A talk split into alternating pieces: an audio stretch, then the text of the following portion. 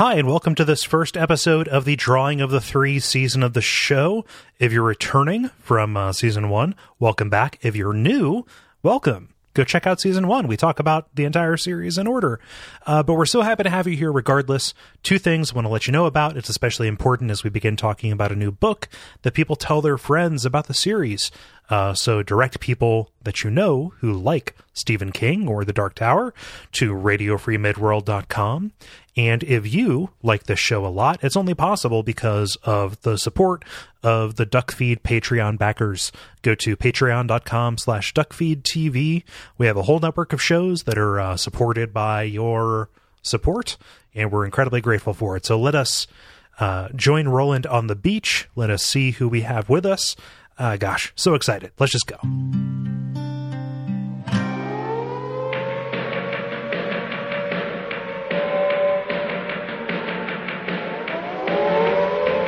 Welcome to Radio Free Midworld, a Dark Tower podcast, or a, a podcast about the Dark Tower series of books. I forget which one I usually say. I'm your host, the ever indecisive Cole Ross, and I am joined today by uh, Evan Jones Thorne. Hello, hello. Jeremy Greer. Hi. And Stephen Veyu. Hello. Hey, and uh, we're here. Uh, this is exciting. We're starting the new season of the show, talking about the Drawing of the Three, subtitled Renewal, and uh, published in uh, nineteen eighty-seven, back from a short uh, kind of mid-season break to talk about the Eyes of the Dragon. Nobody on this episode, well, one person on this episode has heard it because he snuck a peek. Um, Damn it, Stephen. uh, yeah, it was me, guys. Yeah, sorry. I, I did it, yeah. You're the worst. but, but um, Wait.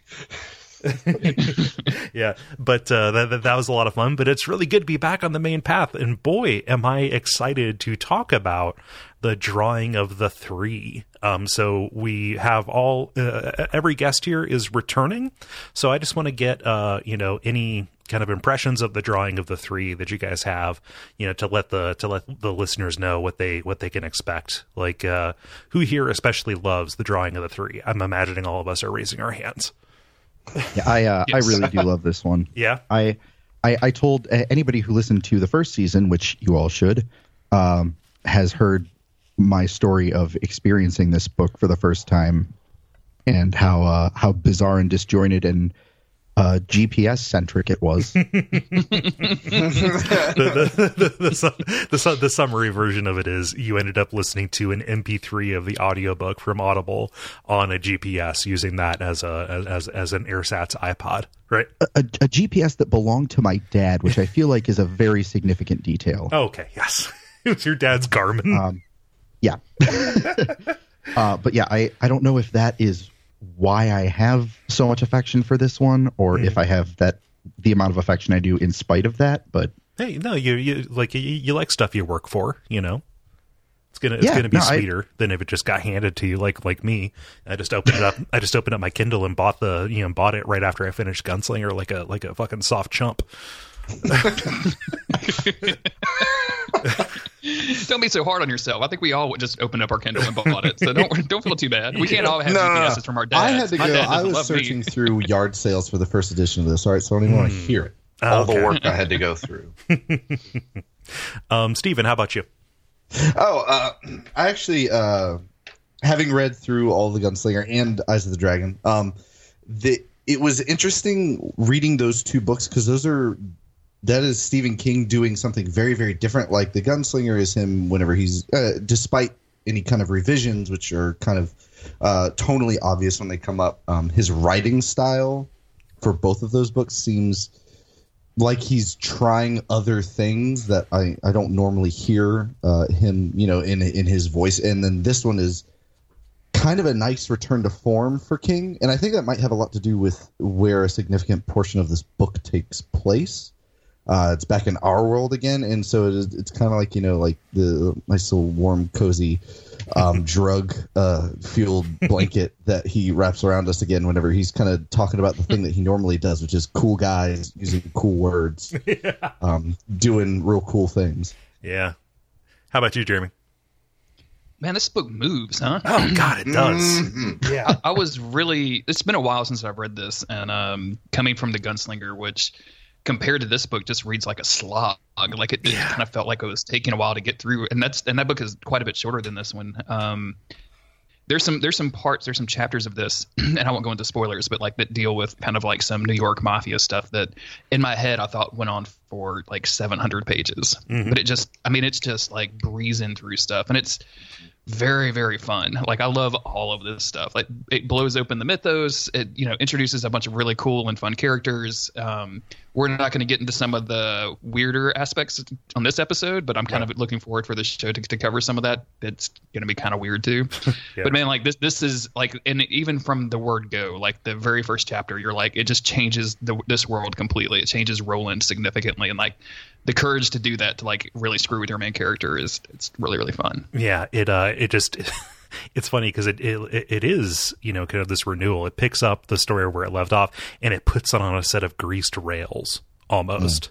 You know, mm-hmm. and, you know, strangely enough, mo- you know, or in contrast to that, most of the book, like, if you look at physically what's happening, it is people crawling for every inch of their life, you know, on basically bloody stumps.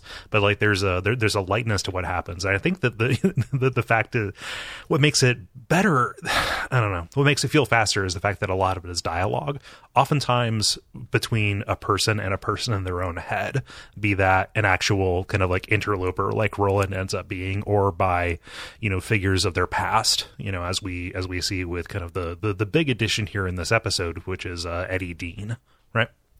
Mm-hmm. Yeah. So this episode is going to cover um, the prologue and the first three chapters of the pri- of the Prisoner, which is the first book of this book. Um, so up through uh, Contact and Landing. Um, the next episode is going to finish that one out, finishing out Eddie's kind of portion of this, and then we're going to move on to Lady of the Shadows and et cetera on down the line. We we we know who all these people are. We got the uh, we got the prophecy. But this season, or this, uh, yeah, the season of the series will be six, uh, six episodes long. So each of these sections getting two, and uh, we should probably start by picking up where we left off Roland uh, in this prologue after he's gotten this prophecy um, from the Man in Black, and he's now at the uh, at, at the world's edge, at this, you know, ocean at the very west end of the world. And uh, looking out and thinking about Jake and thinking about this stuff as terrible things happen. Jeremy, you alluded to this. They change his character a lot, not only as he aged, but uh, what ends up getting him? my, like my favorite thing in this book, the lobstrosities.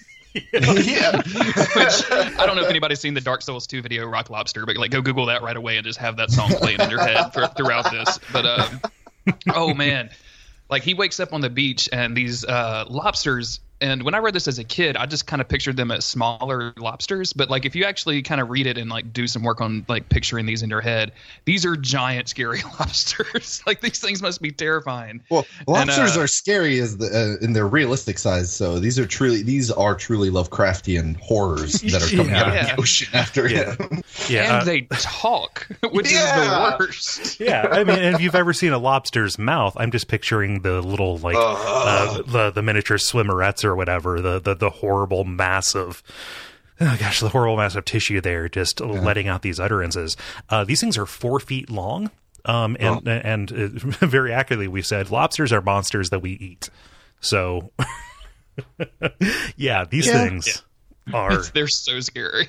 yeah they, they, they they come in with the tide, and and one comes up and uh bites off the two uh bites off his index and middle finger on his right hand. So like immediately um there's an awesome line here, which is uh oh gosh I want to make sure that i that i say it correctly.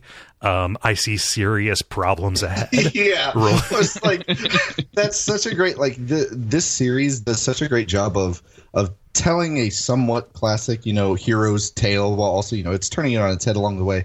But the whole time, just like things never go okay. Like immediately starting off the bat, like this, this couldn't possibly get any worse. Like they set him up as this real badass gunslinger guy, and they take away half of his hand. It's like, well, all right. And we get all these, like, we, we get all these details. Like, there's a lot of just kind of details about the mechanics of the way these people, and, and then we're going to get to the doors, how those doors work. Uh, mm-hmm. We know, we're assured that, okay, he, he, he leads with, uh, with the left on his guns, but he uses the right for uh, most other things. Uh, and also he jerks off with his left hand. So at least he has oh, that going nice for him. That's a nice I'm so glad detail. You brought that up. Yeah, that's a little bit later, but as we're talking about this, we've got to, we've got to get in there. Roland's a fan of the, a fan of the Stranger. And I'm, I'm not yeah. talking about the magazine in Seattle. Yep. Um, yep. Did it make you uncomfortable, Jeremy? No, no, no. I was going to call him Doctor Strangelove, so go, go right ahead. Whatever you want to call him. Oh my God. Uh, did we did we mention exactly how these lobsters talk? By the way, like these questions that they just throw out like constantly, like did, you, you have it in your notes. Did a chick? Dad a chum? Like that, that constant like weird talky rhymey thing is is really really fascinating. Yeah, it, it makes them sound like birds, especially when later on as they start, you know, mounting up a posse for revenge. Um, you, you get the sense of them like calling back and forth, just uh, uh passing information to each other. In the uh, in the episode that nobody but me has listened to, Eyes of the Dragon, you, you guys talked a lot about the like Stephen King repeating stuff, and I think this is one of the times where he, his repetition, these these creatures' repetition, bleeds not only into like the characters of the book's minds. Like a lot of times they'll be thinking something and they'll just like have a stray like dot a clock, dot a tick, like kind of thought. But like me and Autumn do this all the time to each other. Like we'll say something and, go, and like rhyme it back in, in lobstrosity language. So it's like. Good, good on Stephen King for having that kind of earworm. Oh, yeah. And that's something that like so this came out five years after the book version of the uh, of the Gunslinger. So that was eighty-two. This is eighty-seven. And the intervening time, he's he developed an ear. Is, is is what happened. It, it, it feels like like you just comparing and contrasting. There's a there's a certain amount of like lyricism to not even just, you know, lobstrosity singing like birds, but, you know, just the way that he the way that he puts phrases together. Like there were so many things that I highlighted that I didn't include because otherwise it would just be me spouting off quotes even more than I usually do. Just reading an audiobook version. Yeah, and that already exists. Like you can, yeah, there's no sense. I was actually going to say, I'm Cole. You uh, you had referenced listening to the entire series to prep for the podcast, and I, I think that part of why I like Drawing of the Three so much is that the audiobooks are so good. Mm-hmm. Like the, the narrator does such a good job, and and the. The the lobstrosities in the audiobook, like the way that he says the, the did a chick dot a chum mm-hmm. is forever lodged in my brain, even when I'm reading rather than listening. And it's uh yeah, it's it's definitely one of those things that you just kind of keep coming back to. Yeah, this is the first one. So if you're listening to the to the modern kind of versions of the books, uh, this is the first one where Frank Muller does the narration, um, picking up. Um, again, because things are timey-wimey, um, as we say on Bonfire Side Chat, uh, Frank Muller did the original version of The Gunslinger and did everything up through um, uh, book four, but then uh, George Guidall took over. But Frank Muller just has a very good, again, it's all about the ear, a very good ear for these character voices, although he portrays Eddie as more of a wise guy. Not like a, like, oh, he's a smart ass. Yes, he is a smart ass, but more of like a New York-style wise yeah. guy than I initially read. But that kind of evens out as it goes on. Can I ask a question? And I, I don't want to make more work for you, so you can feel free to cut this out. That's fine. But I'm just kind of curious, and I've, I've been curious because I haven't talked to anybody that's read the audiobooks. How do the uh, audiobooks handle like the Detta-Odetta split? Like, is that just read like? Do they lean into it, or do they like just read it as it is on the page? Like, what? How do they handle that? Because that has to be really, really weird to read something like that. I'll let you handle that, Evan. Uh, uh, it's been a while since it's been a while since I've I've listened to it, obviously, but uh, they, he he kind of leaned into it. There was never really any doubt which of them was speaking, right? Mm-hmm. Um, listening to Detta talk made me incredibly uncomfortable, and that's I, I I'm sure equal parts uh, Stephen King kind of. Reaching beyond his ability as far as writing goes mm-hmm. as uh to develop that character, and also a deliberate narration choice. Yeah, it it, it very yeah. much does lean in. So, you know, I guess we're you know we're gonna get there. The Lady of Shadows. Yeah. Yeah. More Mm. Is, we don't. Uh, we don't have to. I, I, I yeah. didn't want to. I didn't want to spoil anything. I was just. I was. I've been kind of curious, and I know you guys listen to the audiobooks, so I was just like, I wonder what they do with that weird patois that she puts he, on that he, doesn't make any sense whatsoever. He, he presents it as it's as it's on the page, and as you as you cool. probably as you probably would intone it in your head. Um. So in that sense, yeah. he he is a good interpreter of the text, which is what you want in an audiobook. Um. In an audiobook performer.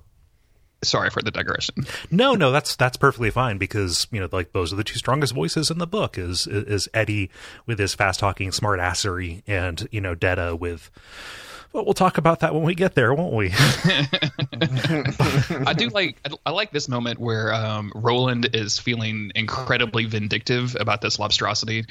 I cannot just I can't contain my joy at saying that, being able to say the word lobstrosity on a podcast over and over again. This is so exciting for me. Um, he's so upset about this lobstrosity, like, violating him and biting off two of his fingers, that he starts just stomping the hell out of it, like, and just crushing it and crushing it and crushing it. And then, as you might expect, like, he sees his, like, half digested fingers in the, like, remains of this lobstrosity that he's crushed, and, like, immediately starts puking everywhere. Yep. Like, not not even Roland, like, the last gunslinger, can handle that kind of sight. Right. I was gonna say, that means he must have obliterated that thing, which is kind of a shame, because I'm sure it had a lot of tasty meat in it. You know, it's just a bigger version well, of a regular lobster. Oh yeah, yeah, yeah. Um, he he he even goes so far as to notice uh, the uh, the dust from the Golgotha under the uh, under the fingernails while it's yeah, kind of sitting there gross. in the in the stew. Yeah, yeah. no, he, uh, mm. he he treats this thing like it's the fax machine from Office Space. yeah, th- this the entire prologue is just one of the most brutal scenes in.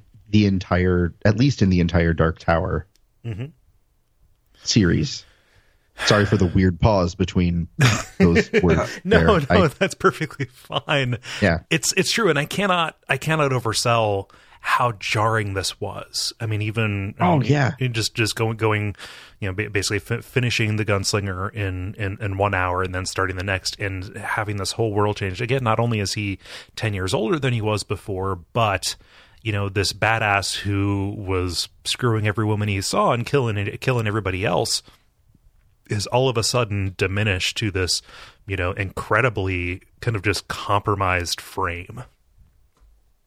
Yeah, we're going to, I mean, we see later that he's even got, like, his, his wounds are going to become infected. Like, this is, he becomes so miserable for, I mean, just even just the rest of this book, much less the rest of the series, but physically mm-hmm. here, like, that line, I see serious problems ahead, is kind of just, that's the, the thesis statement for the rest mm-hmm. of this book. Like, yeah. It doesn't yeah. get any better after this. No. It's, it's, it's also maybe, like, the, the quintessential Roland moment where mm. He's he's just gone through all this, and I see serious problems ahead. That's his summary of, you know, well, I'm in the middle of nowhere. I have no food, no supplies. I'm out of bullets. I've got blood poisoning. Yeah. Uh, yeah. Yeah. Yeah. Like, serious problems. As we like, like as we go into the first chapter here, you know, he realizes, hey, my shells, my, my shells are wet. He counts. He only has twenty possibly good ones left. He he notices. He notices that, uh, like the, the the red lines are crawling up from his hand, so he's got blood poisoning or something like that. That, you know, when it reaches his heart, it's dead. It's almost like, just, I love that imagery, because it's almost like it's a fuse burning down or something like that. Um, and he's feeling like phantom pains in his hand. He speaks to his finger, saying, "Go away, you're ghost now. Go away." So he's played by Kiefer Sutherland, is yep. what you're saying. Yeah. Okay. Cool. Rushing to that Metal Gear Solid joke. I was trying to get there. Just all of us just sprinting for the finish line. Yes, he, he, he's the he's the punished gunslinger. Um, which uh, that's, not, that's not even just a joke. That's just me saying the... Mm. Yeah. But um, and also he's on he's on this beach, which is a desert a desert of its own. You know, he, he straight up pulls out the rhyme of the Ancient Mariner, says, oh, there's water everywhere here, but there's nothing for me to drink. In this. I was going to say, it's it's almost even worse than the desert, because he actually tries to imagine himself back where he was before, mm-hmm. because just looking at this this ocean like this is just, it's like taunting him. Mm-hmm. Oh, man. Just yeah, seeing- this has to be this has to be a hard sight after being um, completely isolated from water, and then to see so much of it, and then again not have, be able to do anything with it, is got to be like, even like just salt and the wound of his, you know, fingers missing at this point. So, do you wish you picked a different metaphor than salt? I mean, I was trying to think of like maybe some garlic butter with the lobstrosities, mm. but I couldn't get there, so I just I went with salt. Like it's good old delicious. You know, it worked. Delicious. Yeah. Well, this is also the first. The, it's the first time that he's seen the ocean too. He talks about how he's yeah. like heard about it mm-hmm. in children's stories. Like he has to force himself to see it because otherwise it just doesn't it doesn't comport with anything. But and he really doesn't have any direction to go, so he just kind of chooses north. And I think it's just I think he even says in there like this is this was an instinct, like this was just something like he felt he this was the direction he had to go. And yeah. we haven't got to any like beam talk yet. I don't think we're, no. we're we're quite there yet. But like this was just like okay, like I've got two directions, and my you know my gunslinger instincts are telling me to go up. Yeah, so. One book later, and it would have been Ka that told that told him to go north. Uh, now it's just instinct, and I and I prefer that. Um, But yeah, he decides to go north, so he, so he puts the water on his left, one would presume. There's a little bit of confusion about that, and this is another disclaimer that we're just going to put in here. Direction and time are meaningless, and the sooner you can accept that it's going to be played fast and loose, the the, the sooner we can get on. We can kind of enjoy the, the, the other stuff that is not uh, either intentionally or unintentionally confusing. It's just the price of admission here. The world has yeah, moved on. A, you can't good, trust you know, cardinal move. directions anymore. It's spacey-wacy. Yep. Spacey-wacy, timey-wimey. Yep. We we got a little bit of uh, a, a little bit of Dark Souls two happening here. Um, or at least we're gonna, you know, yeah. Just wait for that elevator we come up at the end of the book. Oh, I was when you when you mentioned Dark Souls two, I was I was trying so hard not to make that elevator joke. Like, but then you bring it up and make me like just make me spit it out. So yeah, it's just like the elevator in Dark Souls two. It's three years later and it's still uh, man, it's still a point of contention. It's it, it's, it's like my go ahead fifth Dark Souls reference tonight. I probably need to cool it. I'm sorry. No, it's it's it's fine. We're on this network. It it's it's fine. It's fine. It's all right. I got the Chalice Wait, Dungeon you guys, references coming, so it's, you, you guys, it. you guys, you guys play Dark Souls? Oh wow, let's talk about that for for for, yeah, for three years. Uh, oh, that's crazy. Anyway, welcome to another episode of no, never mind. Yeah. Yeah, so so he decides to go north, and again, this is just harrowing. This is when it gets to that point where you know, say like, oh, like everything about this book, but the pace crawls. Like you know, it talks about like his legs coming unhinged as he goes, and he's just kind of bringing himself back to his feet out of sheer, just sheer willpower. Yeah, there, there's a quite a few sequences in this book where uh, Roland forces himself to do things, and for basically no reason. It just has to like grind it out. And Stephen King's writing here for all of these sequences, but especially this first one, like it really makes you feel. Uh, It, it makes you feel hopeless. Like it makes you feel like the futility of Roland's situation. Like like Stephen mentioned earlier, like no supplies, no water, or like no tobacco, like nothing to do except just walk and hope something different shows up that doesn't try to claw and eat you. So I like I, I really really enjoy Stephen King's writing when he's doing this this part. Yeah, yeah, that's it, it, that is exactly my thoughts on it. Like I've ne- like the the enjoyment that I had in reading it to the misery that I felt. While, while reading it is like it's really uh, it's kind of a testament. It, again, looking at the the Gunslinger, which is a good book, and Eyes of the Dragon, also a good book, but this like this is really where King is really starting to shine here in like just reveling in the details without being hung up on anything. Yeah. Like the him describing Roland digging his stumps into the into the sand to drag himself along is just ugh. Yeah. Oh gosh, just that salty grit working its way into his freshly, uh, freshly denuded stumps. No, no, thank you. Can't. um, so eventually he kind of sees something way off into the distance, and he has to like crawl the last quarter mile to get to it. But he sees he sees a door, and King kind of similar similarly luxuriates in describing this thing, standing six and a half feet high. You know, every single thing about it, just kind of like.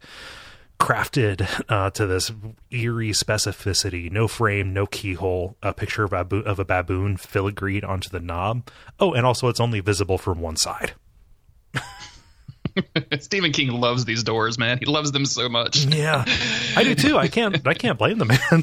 No, no, I'm, yeah. I'm I'm with it. Like it, it, they're they're so cool. And like reading this for the first time and just like picturing this door, this disappearing door on on a beach that is in the middle of nowhere with the ocean behind you. Like it's a, it's an incredibly, you know, I don't want to say compelling, but compelling mental image. Like, it's just so evocative. Like, it just puts you there yeah. immediately. Yeah. Like, this is this is the image that I have in my head for this book. Like, it, I can see it so clearly and vividly. And I, I kind of hope that the image somewhere shows up in the movie somehow, mm-hmm. uh, depending on how they spin that kind of stuff. But, like, the the idea of um, – well, I guess we're going to get to it in a second, where Roland tries to peek around to the back of it, and it just it's just gone. And mm-hmm. so then he thinks that it's a mirage, and then he comes back around, and the like the monolithic nature of it is mm-hmm. kind of – I don't know. It's it, in my mind, it is like that. It's helping me see what Roland sees whenever he's thinking of the tower in his mind, kind of, if that mm-hmm. makes sense. Yeah. This uh, this this impossible thing that that, mm. that denies all all kind of reckons on, you know, size and space and physical continuity. He says at one yeah. point, if I you know if I reached out and, and and knocked on it, I'd be knocking on nothing. Yeah. Yeah. I mean, you know, we we make the Dark Souls references, and I'll tick off the other part of the bingo box that, you know, the idea of a door that stands in nothing is houses, House of Leaves as fuck. Oh, yeah. So just, just so we can all be parodies of ourselves. Okay. Yeah. But um, this door uh, has a single word etched on it, and it lets us know that we are, um, you know, fulfilling the prophecy now. This is the prisoner door, and he opens it up and immediately falls back. Um, completely staggered by what he sees, something that he that is even more shocking than the vision of, you know, the galaxy that the that the Man in Black gave him. He sees um, a fertile Earth from thousands of feet in the air. It's kind of like how I like to imagine, um, you know, like I imagine it like when I give my grandma a V R headset and then just watch what happens. Why would you do that to her? you, well, you know, why is not? Your grandma mean? No, she's a sweet lady, but she's also in her recliner, so that's fine. Oh, I don't know. That, that, that checks like out, a, actually. It's, it's like... It just seems like a particularly potent act of future violence on a on a paroled woman. I mean, maybe, but still, the the, the, vi- the visual fits. Did, did, did you blow vape smoke in her face? Like, the world's confusing now. Come on, Granny, I'm going to show you SimCity. Puts in Resident Evil seven. Look at the suit. Look at it. Um, but sorry, this maybe is, all of those things happen. This is so absurd. But no, he, he he looks out, and this is kind of uh, Roland's first real encounter with the real world. He's he's he's heard stories of it from from Jake when he was under, but now he's seeing, you know, out the window of a plane, uh, you know, through somebody else's eyes. And this introduces one of my a very funny through line through the series, which is Roland's just tenuous relationship with language and writing, and also just the the fact that thing, you just we do we do things a little bit differently over here in Midworld. so so we're gonna we're gonna get that, but but Roland is very much uh, he's he's going from one jungle to the other, like uh like like Tim Allen, but. So he looks around and he sees the people, and, you know, he calls them basically sheep. Like, they're all just kind of dully wasting paper. Um, and a woman walks up to him in pants. What? and, and, and then he realizes that he is not looking through a door, but he's looking through eyes. When I, when I read or when I listened to this on a G P S as a teenager, uh, the part where the door was eyes, I saw it coming, but it still completely tripped me out. Yeah. Somehow. It, it's it's just one of those things where it's it's it's kind of an obvious thing. You can kind of tell that that's like it's it's it's being John Malkovich. Like yeah, before being yeah. John Malkovich mm-hmm. was John Malkovich. Yeah. Um, just, just just say Malkovich fifty more times. yeah. yeah. Oh, okay. Careful, you'll summon him. Um, Go ahead.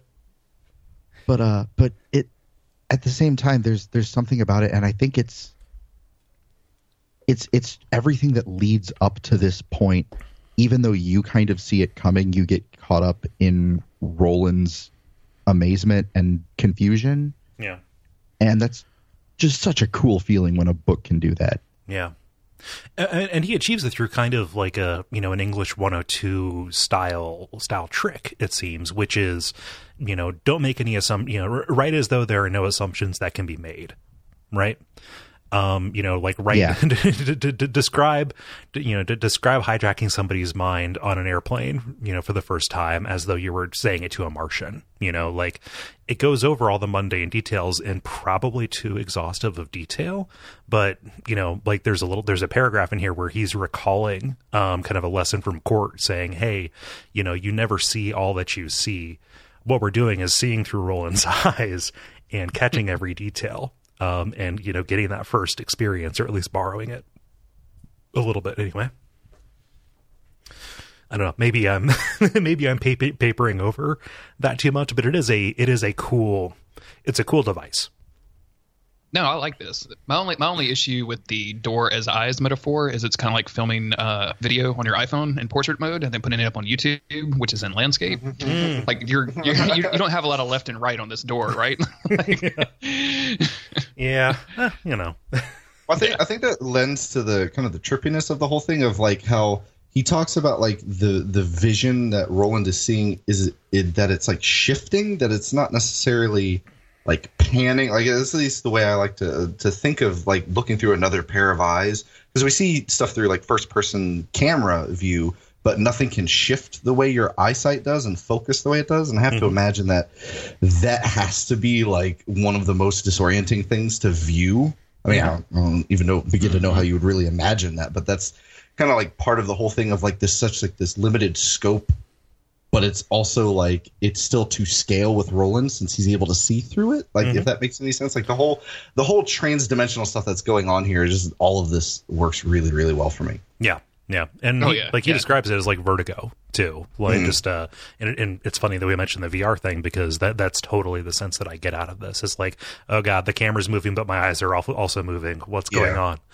Mm-hmm. Um, yeah. so, Um, so he's looking through the eyes of this uh, of this man who orders a gin and tonic and then gets up to go to go to the restroom. And the first the first glimpse that he gets of the of the man that he's inhabiting is, you know, this ring on his hand as he reaches out to open the door that has this, you know, ring on it that is uh, uh, too big and vulgar to be real. Which, again, you know, leads to this idea of like Eddie as somebody who either doesn't have a lot of class or taste, or is is acting like or wearing stuff that he thinks people with class or taste would wear. Like, just I don't know, that fake that fake paste ring is uh is, is a pretty uh, a pretty powerful thing. But then he gets into the bathroom and looks in the mirror, and we get our first look at this young man, age twenty-one, um, dark hair, you know, hazel eyes, and Roland realizes, oh, he's sick too.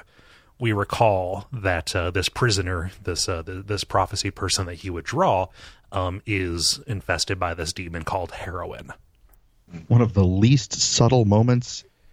Uh, I, I keep coming back to the prophecy, because just putting heroin in all caps, it's like, oh, okay, okay, all right, yeah. No, heroin's a demon. Drugs are bad. I get it. Yeah. Yeah. now, now I, okay. I, I know what to expect, but I, but I didn't, because when he said, "Hey, he's, you know, he's he's addicted to heroin," I didn't know if he was going to be a sympathetic character, and I don't know if that speaks to my own, to my own prejudices about hardcore drug use or whatever. But I didn't expect the the heroin addict to be as as lovable as Eddie Dean is. Guys, yeah. Eddie Dean, along with with with Cuthbert, um, I guess they're, they're both kind of twinners, so that's kind of the same thing. Favorite characters in the series. Oh, yeah. oh hands oh, yeah. down, Eddie Dean was like my my drug addicted idol when I was in my in my teens reading this book. Right, like he was a smart ass guy that was like naturally gifted at not taking any shit and shooting people. Like he was just a badass. Like yeah. even.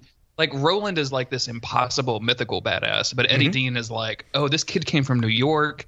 Like, this kid knows jokes. This kid, like, like he's – and he's a kid. Like, it's weird thinking about this he's, now, and I'm not trying to make, be ageist or anything, but, like, when I was thirteen or fourteen, being twenty-one seemed like forever away.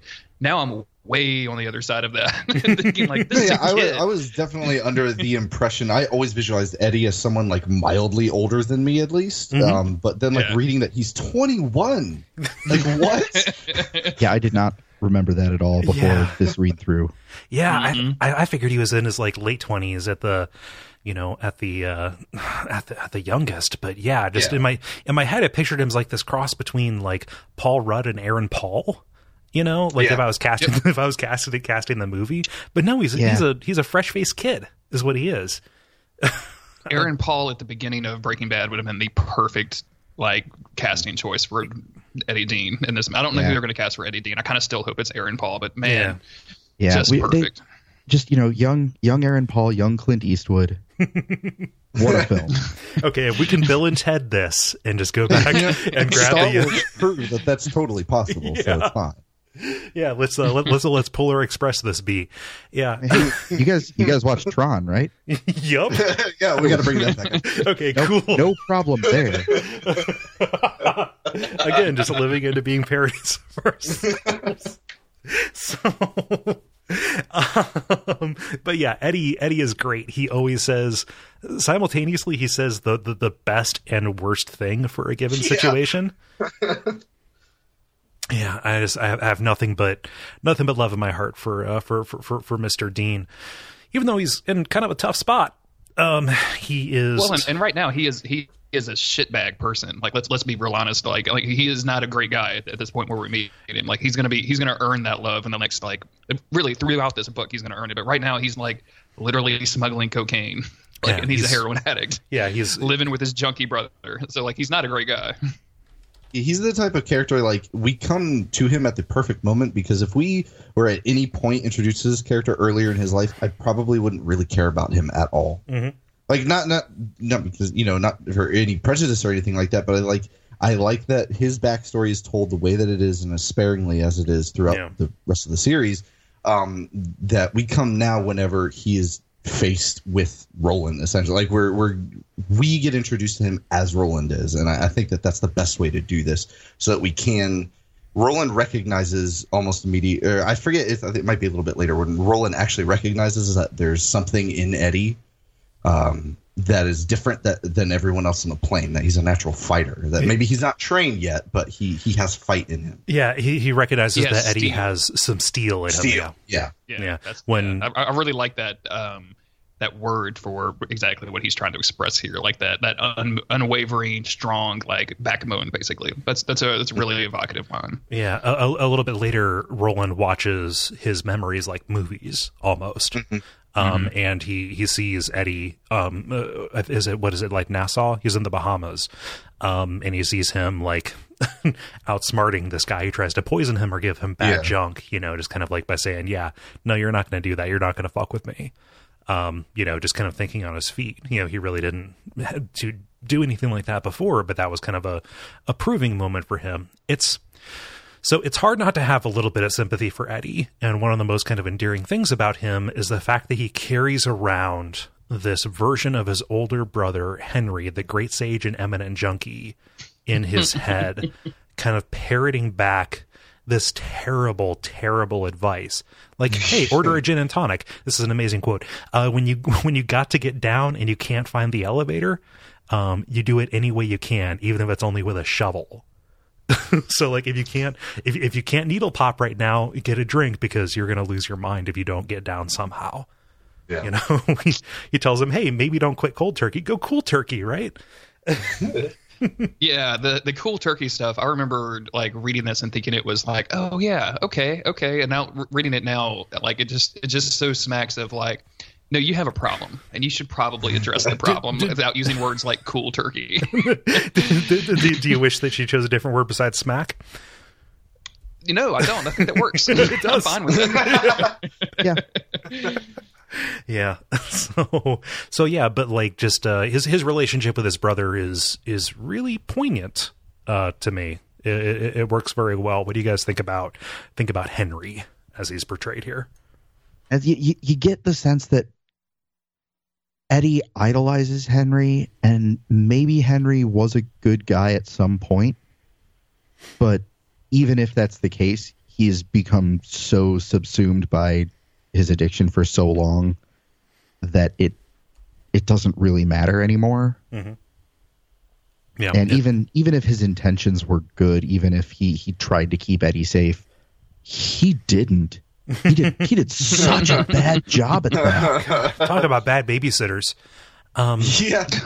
the, I think that's uh, for people a lot of times, and I can recognize this, King likes to fall back on certain stereotypes for almost every single one of his books, and the younger sibling looking up to an older sibling that at the same time mistreats them. Uh, I think it's something that he does a lot, but he does it very, very well. Uh, I like I can I oh, maybe it's just because of being a younger brother that I can kind of sympathize with that pretty easily. Mm-hmm. But like I, I feel like this relationship, for as little as we actually get of it, um, like the the re, you know we we get little glimpses here and there. Um, but I think that it, it is so brought to the surface immediately whenever he that line the eminent the great sage and eminent junkie, and that's uh, but he's saying that almost like in this like. I, I look up to and listen to my older brother kind of a way, like like he yeah. the that line he is obviously sarcastic whenever he's saying eminent junkie, how he thinks of his brother, but he also thinks of him as someone to take advice from still, and I think that yeah. that, that works really well. He he means both at the same time. Yeah. yeah. Yeah, absolutely. Like even though he's being sarcastic, like Eddie is smart enough to realize there's some truth there, even if he's not quite willing to acknowledge that truth yet. Like mm-hmm. he, he definitely understands that, it, you know, Henry is not great for him, but like he, you know, he's his brother. What is he going to yeah. do? Like walk away from his brother? There's no way. It's, I, I, I think they even call it as much later on, but mm-hmm. it's, it's codependence is what it yep. is. Like, like Henry has tricked him through this whole protector shtick, and his, his, that, that his mom kind of reinforced into thinking that, okay, well, you know, we, we need each other in this world, no matter, no matter uh, which direction we're both going, like we're going to be tied to each other no matter what. I think what. really, I think really it would have worked out way better if they just pulled over the Impala, got out, started talking, and Oh, Oh, Oh, I forgot. This is the wrong podcast. I'm sorry, guys. I apologize. Are you guys buzz marketing? Come on.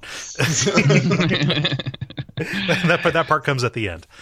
Oh, yeah. yeah. But, yeah. Um, ah, man. I just, uh, Eddie, you know, even even though he he's he's a little bit of a villain, like all of the all the people who end up being part of the quartet are a huge danger to to, to, to Roland, you know, at the very start.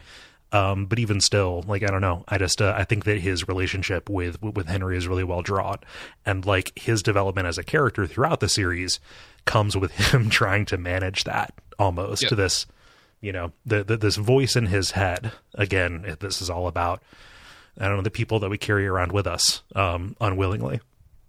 Be that, be that. Henry's not, not gonna. Henry's not just gonna go away. No. Like Henry's gonna be a part of Eddie for the for the rest of the series. Like yeah. no matter what's happening, like there a lot, a majority of the time, like Henry's still a voice in Eddie's mind, mm-hmm. much like the Gunslinger will come to be, and a, a voice in almost all of this quartet's mind when he finally, you know, draws all of them through these doors. Like they, he becomes a real presence, and mm-hmm. th- this relationship is. Stephen, you, you mentioned this, how Stephen King is good at this. Um, King makes these interpersonal relationships, and he layers them so well that they feel very, very real. Like there's characters in this book that are like show up just briefly and then disappear that feel like real life characters. And I think that's one thing that King really, really excels at are these like tiny kind of details that they're not plot significant. They're, they're character significant, but, but not even in a way that would affect like the overall story. Like it's, it's just fascinating to me the way that these two characters kind of come to life without, Without bar- with barely any text, right? Like it's just like a couple of it's a couple of paragraphs, and all of a sudden these characters are alive in your mind. Yeah, yeah. He, he's good at building characters that are that are scene significant. Yeah, yeah. As a, as a, as opposed to just kind of like grand, overarchingly significant, grandly overarchingly significant. Um, so we you know we we get this we this get this kind of scene of him recentering himself in the bathroom, but as Roland kind of come, comes forward to get a better look, he notices that his eyes change color, that they that, that they go from being kind of kind of hazel to being uh, the, the the color of worn Levi's is what uh, is what Eddie says. Again, a- amazing amazing imagery there. Yeah. Um, mm-hmm. And then he also hears a voice in his mind, you know, talking about like ah the sky carriage. And sky carriage is such a ridiculous two, phrase like yeah. two words put together. um, and whenever Roland comes forward, um, Eddie kind of uh, blacks out or blanks out, which is something he never does, yeah. even when he's on a nod. So something something is up, you know, when Roland comes forward and orders a popkin yeah. at the seat. Oh boy, I've got issues with popkin, guys. Tell me, I want, I want to hear your issues with Popkins. I was, I was, please, please elaborate. It's a, it's Hold a, on, let me let a, me open my Naza Cola real quick, and then I'll talk about some Popkins. Your Naza? Yeah, no, I just I just think the pot like uh, it is it is a patently ridiculous word to call a sandwich. uh, it just yeah, like, like, it, it bears absolutely no resemblance whatsoever. Like, I, yeah. like if if Roland said Popkin, I have no idea what he's talking about. I at least know what he's talking about when he says sky carriage. Yeah, yeah. But yeah, Popkin is the sandwich, I guess, because there was no Earl of Sandwich where they were at. But I don't know. I just I don't see it. But there's definitely an Earl of Popkin. Is that the, yeah. is that yeah. the, the statement? Yeah, yeah. He, he, he, he was the Earl. Uh, he lived in Popkin, and he didn't like to touch his meat, so he used a bread glove. I can't, can't wait to meet. I can't wait to meet the uh, Duke of Tudorfish a bit later. Then I was going to point out. I do love that Roland keeps calling it Tudorfish. Yep. Yeah. yeah. You, you mentioned this earlier, uh, Cole, and like the the times where Roland gets our language wrong, like I, I can see how people would be kind of annoyed by it because it's kind of precious. It's it's very mm-hmm. much the uh, like the funny robot in a Star Wars movie. Like it's there for to kind of draw off a little bit of tension, but it mm-hmm. it works for me every damn yeah. time. Just like those yeah. robots in Star Wars work for me every damn time. So yeah, yeah. He, he like he uh, Eddie even calls it out, saying like, "Oh, he speaks in such a weird, archaic way. It's kind of cute." Which that doesn't mm-hmm. excuse it if it bothers you. Like if you if you know it's a problem, change it. I don't think it's a problem. problem. I just think Popkin yeah. is a really goofy word. It is a goofy word, but again, like it's one of those things. Like it, it kind of, it's one of those earworms. Like, mm-hmm. I mean, I, I've used the word Popkin outside of talking about the Dark Tower before. Like, I'm not yeah. ashamed to admit that. Oh yeah, I've I've accidentally fired off a thank you sigh. Like it's, it happens. Oh, yeah, it, it, yeah. it, it gets in there, you know.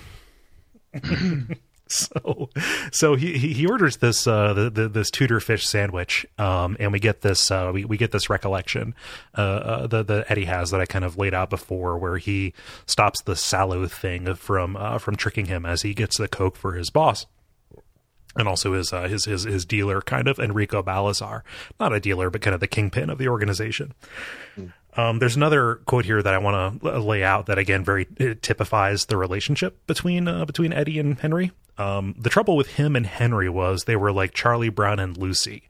The only difference was once in a while, um, Henry would hold on to the football so Eddie could kick it. Not often, but once in a while.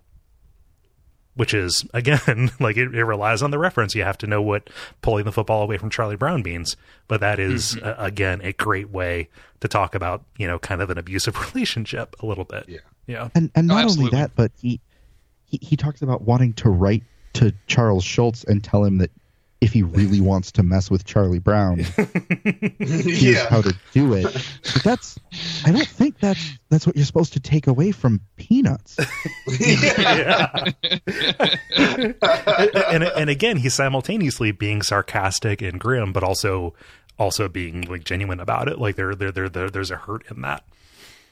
Hmm. Yeah. So during this whole exchange, you know, while Roland is coming forward, there is a stewardess on board who notices Eddie's eyes changing color. She thinks Eddie's a little cute, not much, but cute.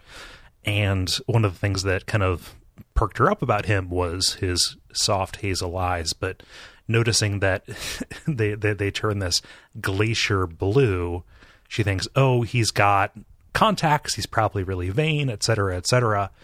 Before realizing and remembering her training, she has a court in her past, you know, training to be a flight attendant, saying, hey, you always notice when something's wrong, like never forget if you see something that's out of out of the ordinary.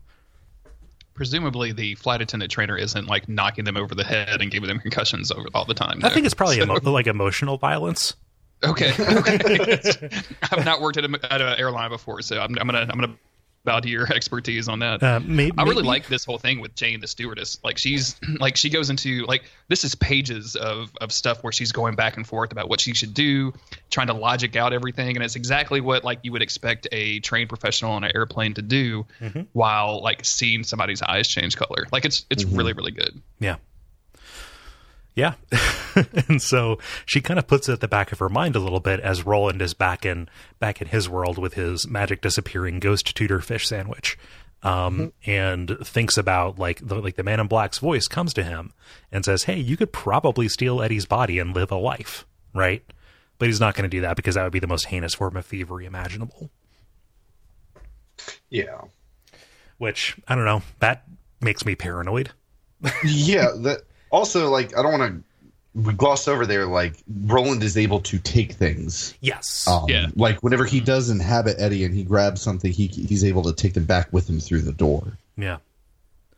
Which is, it's it's kind of weird because, like, the like simultaneously he dwells on the physicality of moving back and forth through the doors and, like, where, mm-hmm. where they're at in the world. But also it feels very kind of, like, loosey-goosey and ethereal almost. Which, like, I th- which I think is the way you have to do it. Otherwise, it's just yeah. going to be nonsense. Like, if you try to buckle down on what exactly is going yeah. on. It's not it's it's it's not a problem. I don't think, yeah. and I'm, I'm very happy that he establishes the rules for this, because these doors are very much a deus ex machina in terms mm. of the way this book needs to work, but they're also establishing, you know, the, the, the permeable, the permeable membrane between, between Roland's world and different versions of ours. Yeah. It's not a problem necessarily, but I, I do have a problem with when he, it, it's a little bit later. It's in the next chapter when, when Eddie gets the food for him and he takes it back through, and the description of what happens where it like it fades and Eddie can see his hands through it, that just always seemed hokey to me. And I'm not sure if there was a better way f- for that to be described, but that, that just always bugged me. What, what I, Back to the Future one. Well, yeah, what I'm yeah. picturing is a bad, is a bad film special effect. Like, I think King is kind of working with the special effects of the time when he's when he's writing that or envisioning it, and just like what he would probably imagine is like a crossfade between like, oh, one one frame they're there and one one frame it's not, like a like a Bewitched kind of thing almost. I, I, I didn't think about that. I I just I, I never really thought about writing being limited by the special effects in movies available at the time, but it, yeah. I, yeah, that makes sense, especially for somebody who's as visual a writer as King is. Yeah, yeah, yeah. I'm, I'm with you that it feels a little hokey, Evan. It, um, I, I've always thought that this whole thing, like, it's it's fine. I'm glad he doesn't go into any more detail. I feel like he could have lost the um the watching the hot dogs like disappear in Eddie's hands or whatever, and been fine with it too. Like, the less that moving physical objects between our dimension and Roland's like crappy backwater dimension, like mm-hmm. the better. Like, the less we talk about how all this stuff works, the better everybody is. Yeah, yeah. Like I, if if they would have like Arkham Knight Jokered it into the scene, like, oh, it's it, the, the hot yeah. the, the hot dog was there as though it had, as though it had always been there and you just hadn't yeah. noticed it. Like, I, I feel shitty giving Stephen King notes on it, but like they probably could have done a nice little tasteful cutaway on that. That's that's honestly always kind of what I wished would have happened. I don't I don't want to see how the footlong hot dog gets made. Yeah, exactly. It hollow man's in. Oh God. Oh man, how long has it been since I thought about hollow man? Too long. So So we move on to chapter three, uh, Contact and Landing. And again, this just ratchets up the tension because this is like a locked room murder almost, except, yeah. except it's, you know, trying to get out. Uh, how, how do we get this thing, this cocaine, out of the locked room when everything is set up to make sure it doesn't? We did talk about like that Eddie is strapped down with a pound of cocaine like to oh, his body, yeah. right? Like, oh yeah. He's, yeah, he's got it like taped and like taped well, yeah, to to his body. Like he's he's yeah, he's got it this. Took like twenty minutes like, to get it on there. yeah, yeah, yeah. Like this, they they they they they put some effort into this. So like Eddie's super nervous about clearing customs, which um, I really like Roland's. Um, How Roland capitalizes clearing customs yeah. like it's some like grand like formal event. Yeah, it's really, really good. The, the clearing, the clearing of the customs. yeah. yeah, the clearing of the customs, exactly. Yeah, and and he's again he, that language works for me. Yeah, mm. well, and, and he's getting this like you know I, I I like the description of him calling up the words for things out of out of what is kind of like at the surface thoughts of the people that he that he's inhabiting. Like you know throughout all of this. He doesn't know Eddie's name. Like he knows, he knows Henry's name yeah. because Eddie always thinks about it. Eddie never thinks of himself. So he doesn't know what to call him. And in fact, he keeps on calling him the prisoner when they, when they eventually, uh, you know, eventually talk. Man, but, and you want to talk about somebody who does not like being called a prisoner. Does not like. Somebody called me Germ the other day, and I was like, "Uh-uh, you don't, you don't call me that." Germ? Yeah, yeah. Don't ask. It's a, it's a long story. Okay. Like you, you, you spent the rest of the day like you, you lit a match and threw it threw it at their feet, right? I don't get that reference, but yeah, that's no, what I no, I just it's just a it's, a it's a thing I would do if somebody, like, if I was named Jeremy and somebody called me Germ, I would just spend the day throwing lit matches at them until they went away. Oh God! And they wouldn't catch, but they're not soaked in gasoline. It's just a it's a it's a, it's a harmless but very threatening gesture. Come on, you could just turn around and walk away too. I mean. Yeah, well, that's the goal. I want him A, to be gone, and B, to understand that what he did isn't cool. I guess maybe because I have a brother named Jeremy, and I've definitely called him Germ when I was young and thought that was funny. Yeah. Yeah. Anyway. We get another flashback of this, uh, you know, again, the, the him being strapped down uh, with all of this, with all of this cocaine. Um, oh, gosh, that sounds so painful, having all that stuff. And, and especially later on when they're trying to remove it under a time constraint. Yeah, no good. And back in the present day, Eddie snorts just a little bit of heroin, a little tootski of heroin, to uh, to take the edge off.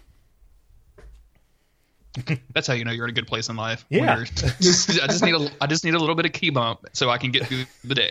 So, that's not good. And as he tries to get less edgy, Jane, our uh, our, our gunslinger stewardess, the army woman, as uh, as as as Roland calls her, uh, readies the her thermos as a weapon, which. That has to be a thing, right?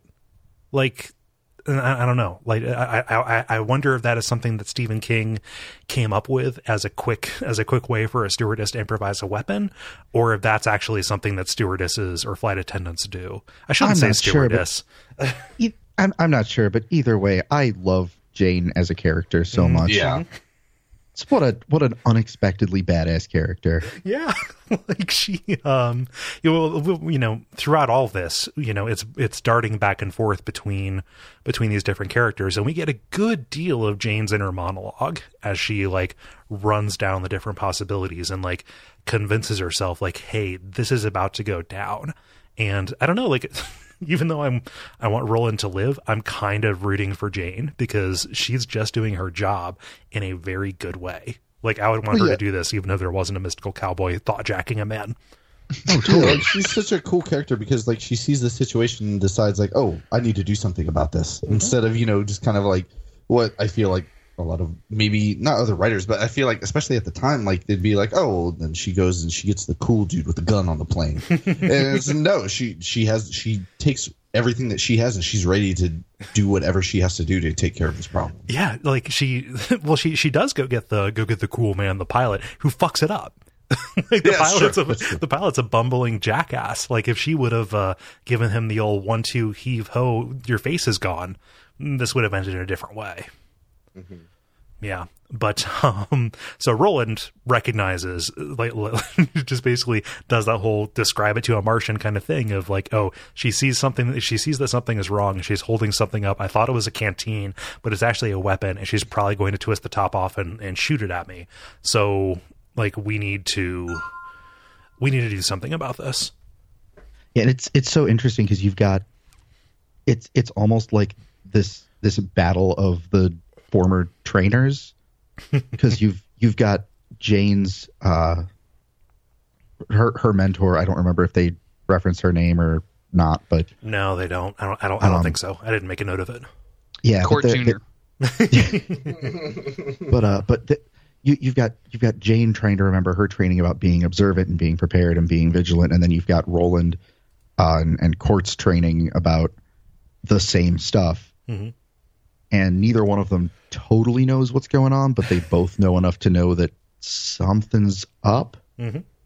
And uh, it's it's a little bit later on, but this this is kind of like a recurring thing throughout this chapter, where where they're just kind of both this unknowing battle of wits between people that aren't aware that they're engaged in it necessarily. Mm-hmm. Uh, but but Roland talks about uh, his years. And uh, his his training of mingled torture and precision, mm. and that's that's just uh, man, what a line! Yeah. So, yeah, it's uh, I, I didn't think about the two of them, do, the two of their trainers doing uh, doing a battle of wits by proxy, but that is that is very apt. Like everything in this is about a proxy almost. Yeah, yeah. So.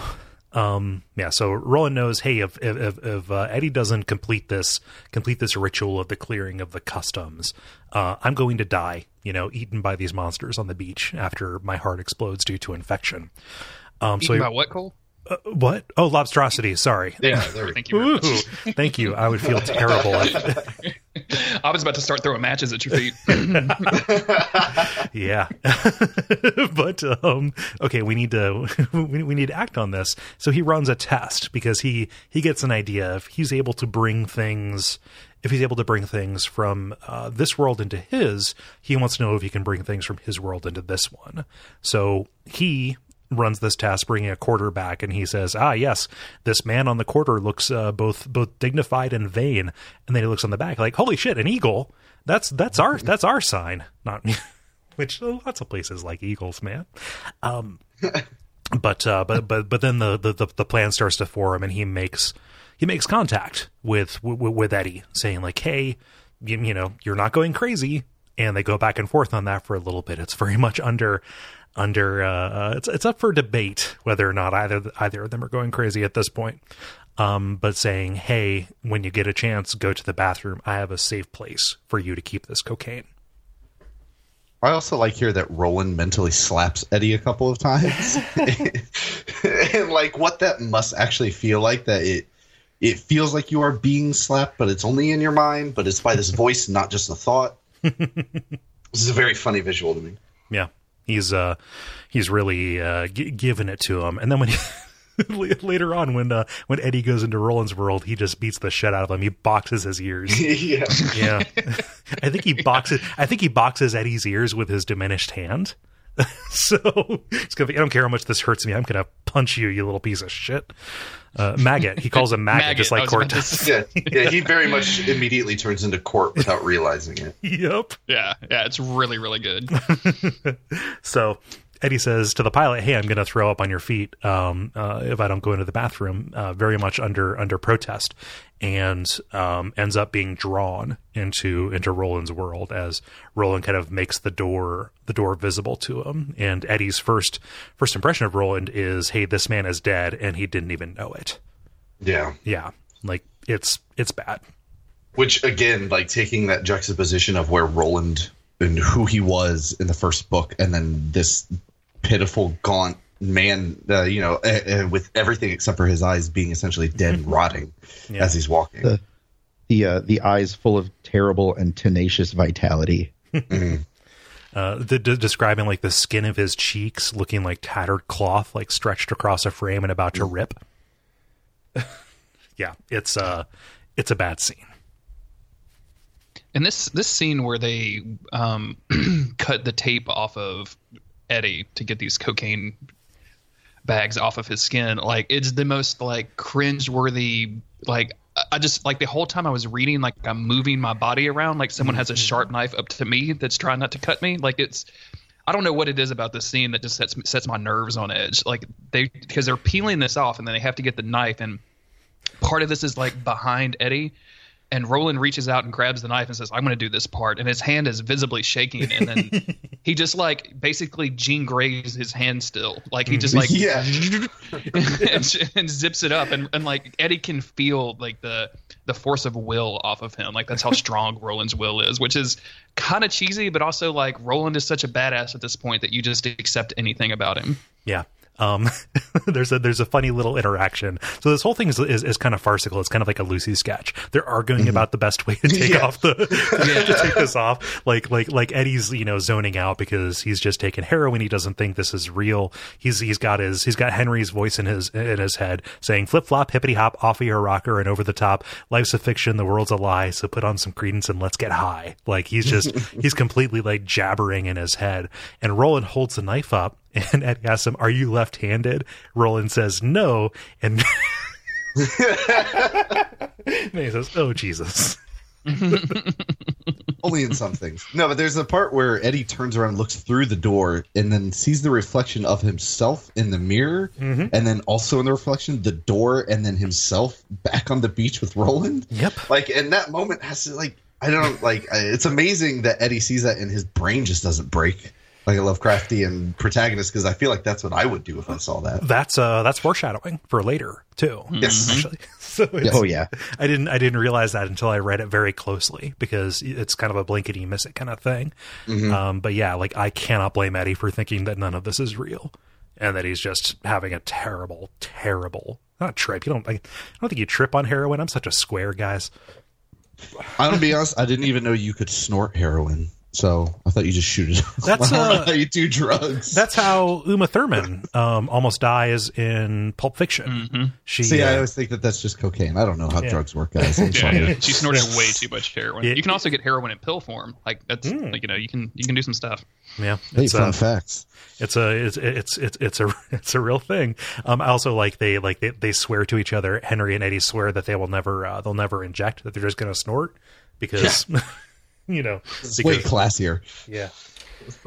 Oh, man. So we, we get this kind of like comedy smash cut as as the pilots bust down the door, and there's Eddie sitting there saying like, "Hey guys, I'm I'm shitting. I can't reach the door," um, because he doesn't want to lean forward. And like Eddie has gone into full on like, you know, shucking and jiving mode, just like saying like, yeah, you know, like joking with the guys, trying to like obfuscate what is going on, that, that nothing, you know, like, hey, what are you guys doing? I'm taking a shit here. And also I need to, I need to cover my small dick so the ladies don't see.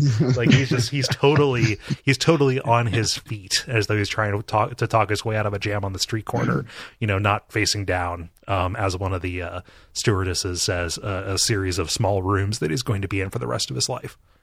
The and swagger like, this guy this a, has right yep. now, like just to just yeah. to like like talk shit yeah. to the pilot, to flirt with the stewardesses, like it's just amazing. And I know he's high, and I know he's kind of like he's, he's, his adrenaline has probably like flooded his body at this point because he's yeah. it's a crazy weird situation. But like, man, the swag. Like, yeah, that's, damn. I was gonna say this is kind of like uh, personifying that idea that he's he's got the steel, but he doesn't have the training. And I feel like this is a moment where like he kind of. King is showing him how he does know how to work himself out of a situation, but he's kind of mm-hmm. going too far with it because the, the pilot even knows, like he I think says something along the lines of he looks like a cat who got the cream. Like he knows what he was doing, and he yeah. knows Eddie looks like he just got away with the world. Mm-hmm. Um, but at the same time, what are you going to do? You can't do anything about it. So yeah, I, I think he's confident because he got a freebie. You know, yeah, like exactly. eh, you, you can't get it. You know, just uh, just uh, so, solve the, solve the riddle, uh, Mister Pilot Man. You know. Um, and so, so I, I want to counter that because, because you say, hey, you know, he's, he, he's, he's untrained. He doesn't, he, you know, he just, he, he's, he's, he's accomplished this. He's done something remarkable, but he doesn't know how to like, he doesn't know when to stop. Like his, Eddie's mouth is his gun. That's and we're true. Seeing it so early.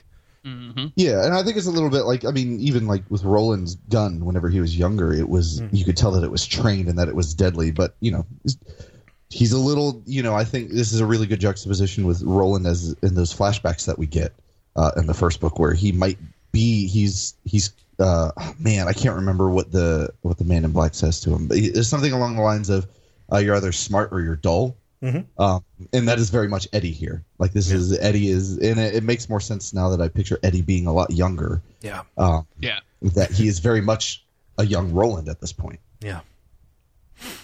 As so. much in as much as Roland has ever been young in his entire life. Yeah. Right. yeah. Um, so, you know, uh, after all of this happens, you know, Eddie's basically carried off of the plane and through the airport. He says like, oh, his feet, his feet touch the ground like maybe four times before, before he gets to the, uh, the small interrogation room as people kind of watch on. And with that suspenseful note, that's where we're going to leave you. Um, until until next time, uh, so, I'm sure it'll all be fine. Uh, it's it, it there, yeah. Nothing, no heads are gonna roll. Um, so I just wanted to let that God. land. Um, so, so uh, the next chapter is going to go up through the, the the rest of the prisoner section of the book. Uh, so the next uh, the next three or four chapters or so.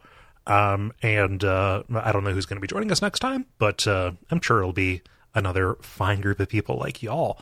Uh, so let's kind of wrap things up here. Um, any kind of things that we didn't say about this first section of the book, any of the characters, any, any of the, any of the events, kind of summaries and wrap ups. I'll step in real quick and just say that I had in my head, I thought we were going like for the next two chapters. So now I am super disappointed I don't get to talk about that. I'm sorry. Yeah, me too. No, me no, too, that's actually. not that's not on you. That's totally on me. Like I just didn't. I just literally pulled up the, the thing and I was like, oh, I thought we were doing. Yeah, I yeah. just yeah. So the, th- this book is so much fun. Um, like even from this outset, like I mentioned this at the very beginning of the podcast, where like it, we're just off and rolling and everything with Eddie is just so much fun. Like his the smartassery on as opposed to juxtaposed with Roland's like super seriousness, it just really really works for me. Roland like messing up names and calling things Tudorfish is always hilarious to me. Like all of this stuff really really works. I am one hundred percent into this. In fact, I haven't stopped reading it yet. Like mm. I read the first part for this chapter and I was like, well, time to keep going. Like I'm close to the book now. Yeah. Evan, how about you? Um, yeah, I, especially this first, this first third of the book is, uh, it's super intense and brutal at the very beginning, but all the Eddie stuff and, and not just in this book, but throughout the rest of this series is just great. And, uh, I, I I'm always kind of disappointed that we, we don't get to hear more about, uh, Cuthbert. I, I think it's actually Cuthbert, but I either, hate that. So either, it's, either or when. it's, it's, it's always been Cuthbert, even when, yeah. uh, when the narrator was saying something different. Yeah. But uh, I was always disappointed that we don't get more of him because that's basically just bonus Eddie. Oh, God. I, I, it's, I, it's, I, if Eddie stayed yeah. on the on the Brooklyn scene for a little bit longer, his nickname would have been Bonus Eddie. Yep. Yeah. but but uh, it, it's it's it's so much fun, and it's so fast-paced, it's so kinetic, and so just engaging. And yeah, Eddie's character develops so much in such interesting ways in such a very short span of time. And then after we get out of this section and onto the Lady in Shadows, Lady in Shadows, Lady of the Shadows, uh, it it keeps developing and you keep not expecting where it's going to go. Yeah. Mm-hmm. Stephen, how about you? Yeah, uh, just like from we keep saying from the very beginning of this book, how much it's so different. Like, I mean, the monstrosities are horrifying uh, and all that stuff, but there is an, there is an element of comedy uh, to them. So it feels like just like from the beginning of this book that the the situations there, you're able to take them very very seriously. Like we go from these lobster monsters uh, eating Roland on the beach to Eddie on a plane trying to smuggle drugs because of the for this dude Balazar who sounds like a real bad dude. Like these are all terrible situations, but like King really susses out the comedy in these situations, and I think that it makes this book a lot more fun than the last one was mm-hmm. to read. Like that last one was a lot of dire stuff happening. It's still good, mm-hmm. um, but like this is when it really gets rolling, and like how Eddie and Roland play like a buddy cop uh, duo. Like they're back and forth on the beach, like where they're arguing and they're trying to do this, but it's also real tense. Like I, like that whole scene just really like it gets me really excited to read the re- rest of the books because the. The character interactions that continue to happen in this, like the way yeah. King just wraps up this real weird cast of characters by the end of the series, like it's, it's a lot of fun. Yeah, it's a it's it's a boatload of misfits. When when, when you characterize yeah. it as a buddy cop movie, I, I pictured it as uh, as Brad Pitt and Morgan Freeman. Almost. Yes. Oh God. You know the, that comedy seven. yeah. yeah, that comedy seven. yeah. yeah, comedy. Wow. Wait, what's Wait in that box over there? hey, hey, what's in that box? This is like the strange prequel to the movie that we talked about in the uh, the last episode of season one for the Gunslinger with Will Ferrell as the. Oh God. Yeah. Yep. You're saying that the other guys are the is the Drawing of the Three. I'm sorry. Oh my God, that made me laugh so hard that I coughed. Yeah, yeah. I, I think. I feel, go ahead. I feel like we're we're on the precipice of some really really beautiful synergy with uh with the boys over at Pitch Industries with some of these movie movie oh, yeah. concepts.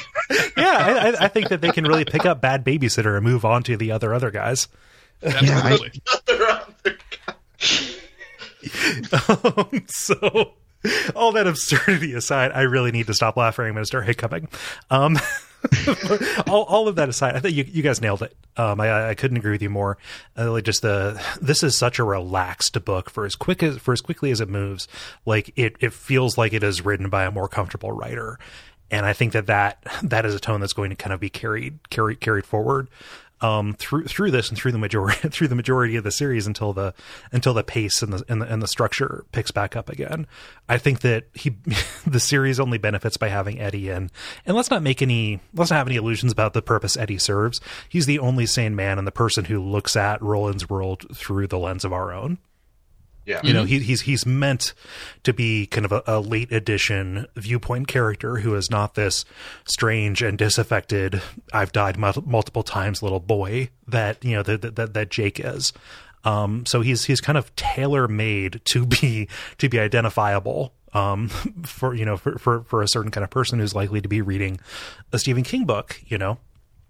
But it works, and even if I can see the strings, it uh yeah, it's it's it's effective, and I really wouldn't have it any, any other way.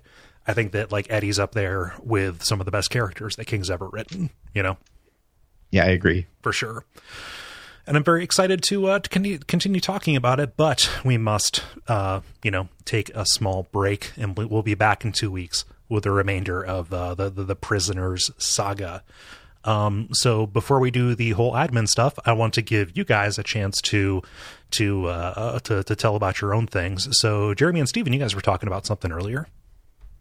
Yeah. Me and me and Stephen do a podcast called Monster of the Week, where we are covering every single episode of the Supernatural T V show. And so far we're still sane. It just got renewed for a fifteenth season. So Thir- thirteenth. Yep. yep. Yep. We had, uh, literally the day that they announced that, we had just wrapped the first twenty episodes. Um, so, and then they just literally yep. added twenty-two more. So like we're no longer another half year of content.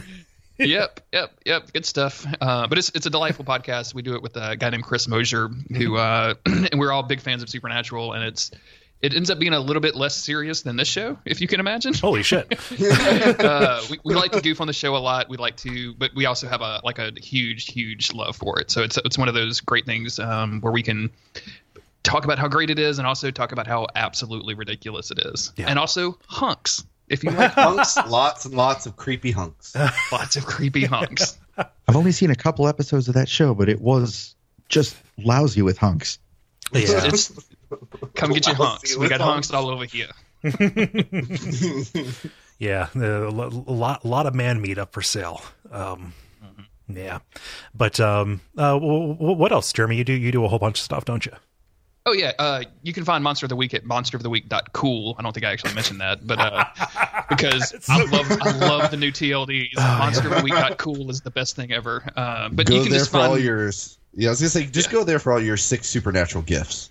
Really Absolutely. Yeah, we have we have a whole page dedicated to uh, garbage supernatural stuff where we just keep posting stuff that we find. It's great. Uh, you can find me on Twitter at J G Greer, and that's where I post all of my stuff, including my Duckfeed podcast that I do with Gary Butterfield called mm-hmm. Days of Future Cast, where we talk about X-Men. So, yeah. yeah.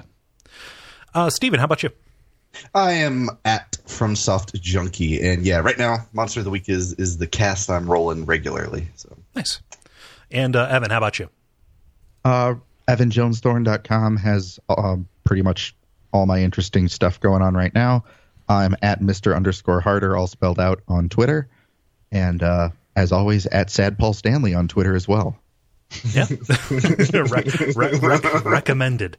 Um, and you can find me at Cole Ross um, on, on on the old Twitter and on a bunch of shows at uh, duckfeed dot t v. We're uh, getting ready to roll up, or just recently launched a new show all about the music of R E M, um, the, the the band that crawled from the South.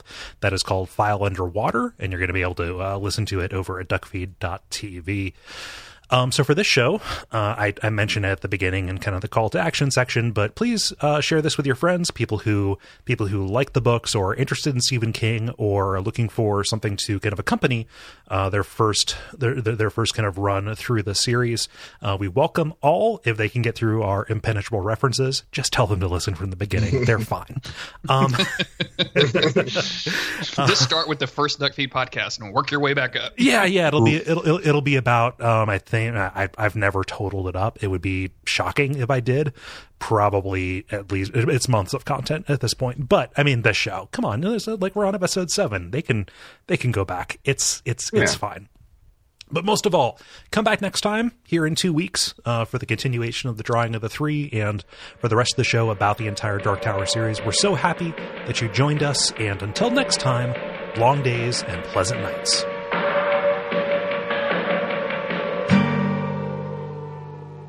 Mm, boss. got, got, got to fit it in. I, I'm sorry. No, no, I, I, I, we have to. It, it needs, it needs to happen.